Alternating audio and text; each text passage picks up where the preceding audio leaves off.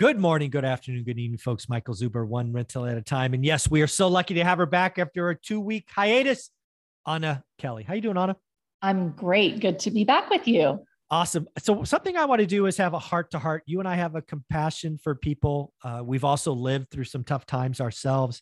Yes. Um, I think I just want to say it this way. I don't know how else to say it. Living paycheck to paycheck sucks. Living paycheck to paycheck is about to get harder.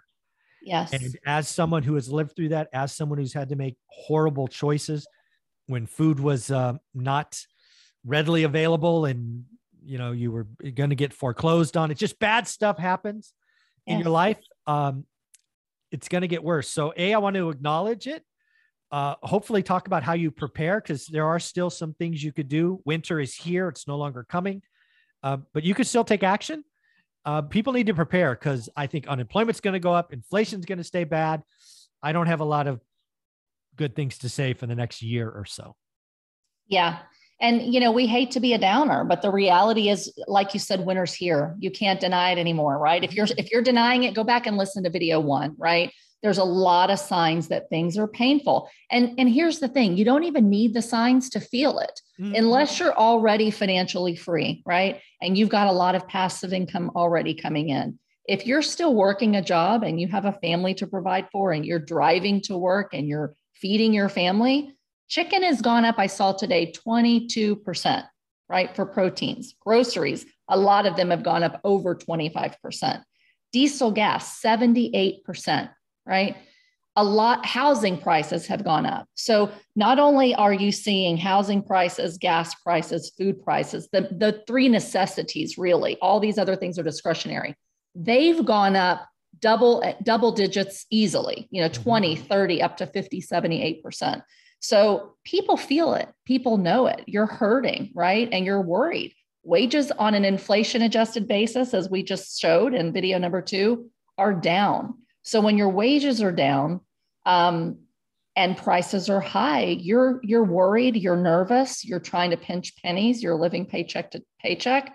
I've been there and I mm-hmm. understand how Me hard too. it is. And my heart goes out to you. And that's why we do this show to say, what can we do even in these hard times to wisely cut back on our expenses, increase our income without making risky investment bets that make it even worse? Yeah. So let's just try to give somebody some action items. I've tried to do this myself. I think with you doing it with me, more people will kind of hear it. Um, one, right? Let's just talk about both sides. Income.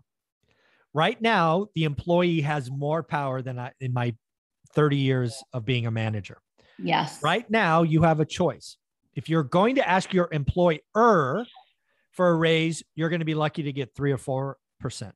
You're going to be going backwards. It's just the reality. Right. Good news is, if you're so inclined, you go to a competitor just down the street, uh, you're going to get 10, 15, 20%. You yes. need to do this very soon. I've been talking on my daily financial news, especially in the Silicon Valley, folks. If you're in the Silicon Valley, you better wake up because there's a lot of pre IPO companies and companies that are public that are going to do what Carvana did yesterday. Or Carvana, in the Texas, Austin tech zone. Or Texas or any tech area. Mm-hmm. There are companies today that are like I, I was one of these executives. We are in a boardroom going, folks, we need to lower our burn rate. We're not going to be able to raise money. The lending, the window is shut. We've got to extend. We've got to hope and pray. So what did Carvana do? They announced they're going to whack 12% of their employees. Folks, more people are doing that. So again, you have yes. a moment in time. If you watched my channel, hopefully you did this six months ago. If you're going to do it now, you do have some risk because the new employees, eh, have a chance. You know, that's a risky place to be. Right. Um, but still, if you're very good at what you do, um, make a move because that's you're going to get. If you want to beat inflation, you got to change employers. I don't have any other good news for you. Lastly, if you've done what I've done, and you were you were close to revenue and you were a performer, you're you're that that's your safest position to be in. So, yeah. what would you tell people on the revenue side? Or income side. Yeah, I, I agree with you completely. Um, never been more job openings, and a lot of them are in higher um, paid blue collar companies that are trying to keep up, right? So a job change um, can be a really wise thing to do. I'd also look at, at side hustles, right? Yes. If you can't find cash flowing investments that you feel good about or don't have the down payment, I think it was Warren Buffett recently said basically in inflation, the best thing you can do is become marketable, sell yourself, right? Um, get a side hustle, freelance. If, if you're a photographer, freelance for other photographers, freelance, do weddings, whatever you can do to increase your income right now to help fight off inflation um, will help you not only today, but if you do unfortunately get laid off, you've got some other income source coming in. Um, so, really figuring out how you can monetize what you're good at yes. outside of just your day job um, in terms of some kind of service that you provide or goods that you provide or sale. Um, and f- trying to still find good cash flowing investments. It's hard, it's mm-hmm. getting harder. As interest rates go up, it will get even harder. But if you can find those deals, look at deals every day, like you're always saying, don't give up on looking for deals because then you're not going to see when there's a shift right? Yep, but look for deals that cash flow and only buy deals that cash flow conservatively, historically, and safely. Yeah. The other thing I want to tell people is that emergency fund that we talk about all the time. Lots of people have taken that emergency fund and put it into assets that they deem safe that aren't safe. Like right. There's, crypto? yeah, there's a crypto. I don't really understand it, but some crypto was supposed to be pegged to the dollar or some nonsense, and now it's down like 70%. Because the reason they did it is because I was make they were making eight percent or some staking or some nonsense. Folks, if you have an emergency fund, it is supposed to be in cash. Yes. You don't put it, you don't put it in crypto, you don't put it even in an index fund, you don't put it in ARK K, you don't put it in, you don't buy it is cash.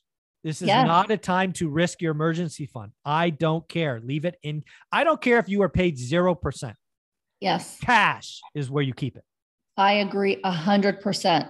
And people say it's being eaten away, it's being eaten away. But listen, everything else is. We are in an everything bubble. Look at the stock market, look at the bond market, look at certain sectors of real estate, right? When everything starts to come down, there's no safe place to have your money other than in cash, unless you're in things that already are very proven to be recession resilient and create income like our residential properties that are continuing to produce cash flow, right? So I want cash flowing assets, but for the, the stuff you need liquid, if you don't spend it, you're not really being hit too hard by the inflation if it bounces back in two years, right? Yeah, but if you're if you're putting it somewhere you're hoping that it's going to sustain, it's dangerous. You need don't. that cash and liquidity right away in mm-hmm. case you lose a job or your wages go down, or just to cover, you know, the cost of formula there's yeah. a shortage in formula. I was pregnant during that. I saw that. I couldn't believe that.